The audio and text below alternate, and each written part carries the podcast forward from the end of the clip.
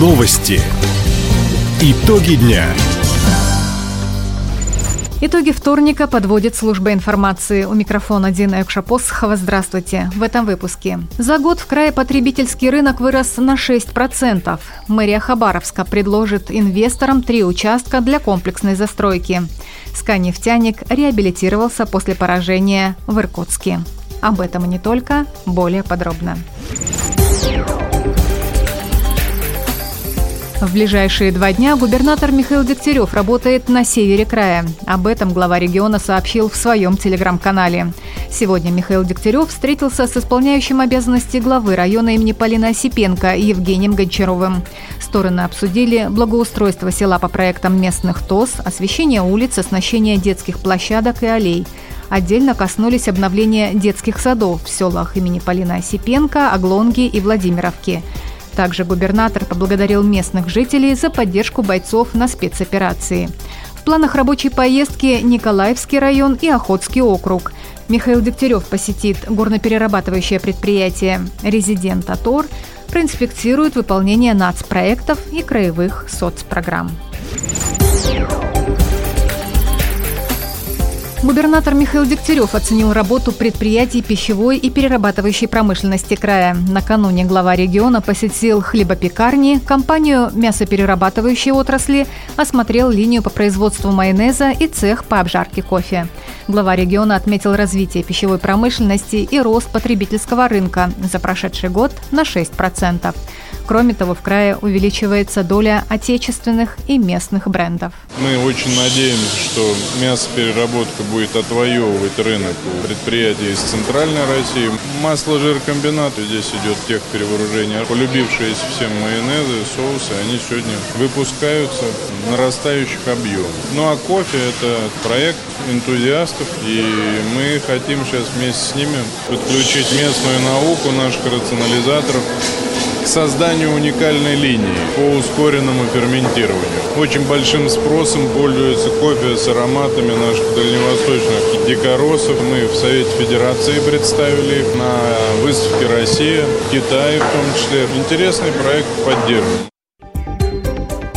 Местным производителям Михаил Дегтярев обещал поддержку государства. Предприятия региона могут рассчитывать на субсидии, льготные займы. Модернизировать производственные линии и цеха поможет Фонд развития промышленности. За минувший год депутаты парламента региона направили в прокуратуру Хабаровского края 70 обращений в интересах граждан. Об этом на информационной встрече с народными избранниками сообщил глава ведомства Николай Рябов.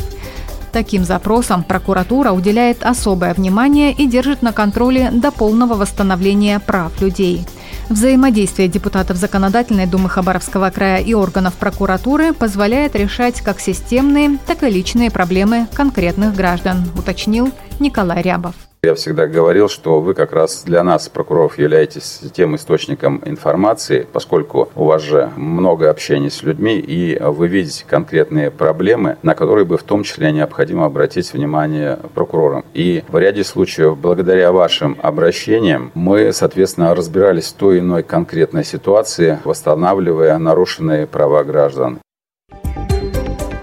На встрече депутаты затронули ряд актуальных тем. Так, на вопрос парламентариев, почему в регионе сократилась раскрываемость преступлений, Николай Рябов ответил, что за этим стоит комплекс недостатков. Во-первых, преступники стали чаще использовать цифровые технологии, а с развитием искусственного интеллекта проблема может усугубиться.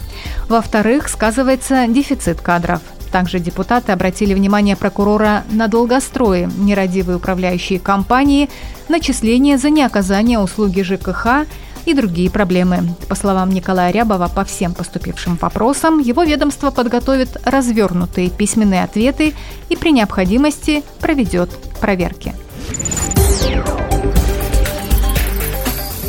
Хабаровске расселят жителей 13 аварийных домов по программе комплексного развития территорий. В марте администрация города проведет для застройщиков три аукциона на право комплексной застройки в индустриальном, центральном и железнодорожном районах краевого центра.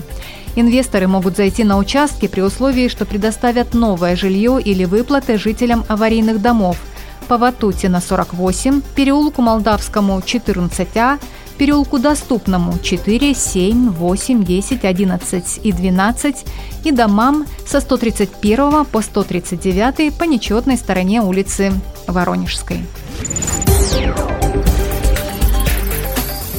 Жители края старше 18 лет смогут принять участие в викторине «Всей семьей 27». Акция приурочена к Году семьи в России и проходит под эгидой федерального проекта «Всей семьей». Правила викторины очень просты. Каждый, кто ответит на несколько несложных вопросов, получит возможность выиграть автомобиль. Также в призовом фонде приготовлены 30 тысяч подарочных сертификатов номиналом от 1 до 4 тысяч рублей. Спонсорами проекта стали предприниматели края, которые полностью разделяют курс президента России Владимира Путина на приоритет семейных ценностей в социальной политике нашего государства. Анкеты викторины «Всей семьей 27» волонтеры уже начали распространять. Ее сможет получить каждый житель Хабаровского края вне зависимости от места проживания.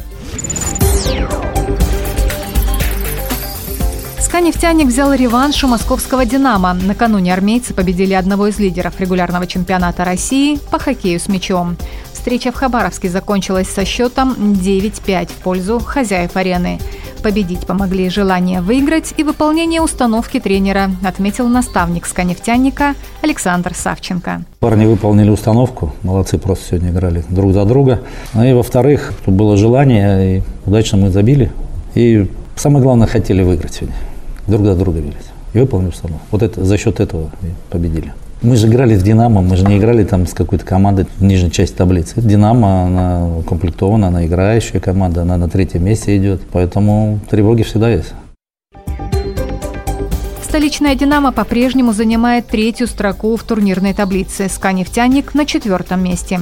Следующим соперником хабаровчан станет «Архангельский водник». Матч на льду арены Ерофей пройдет 15 февраля.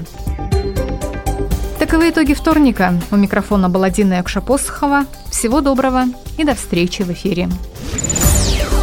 Радио «Восток России». Телефон службы новостей 420282.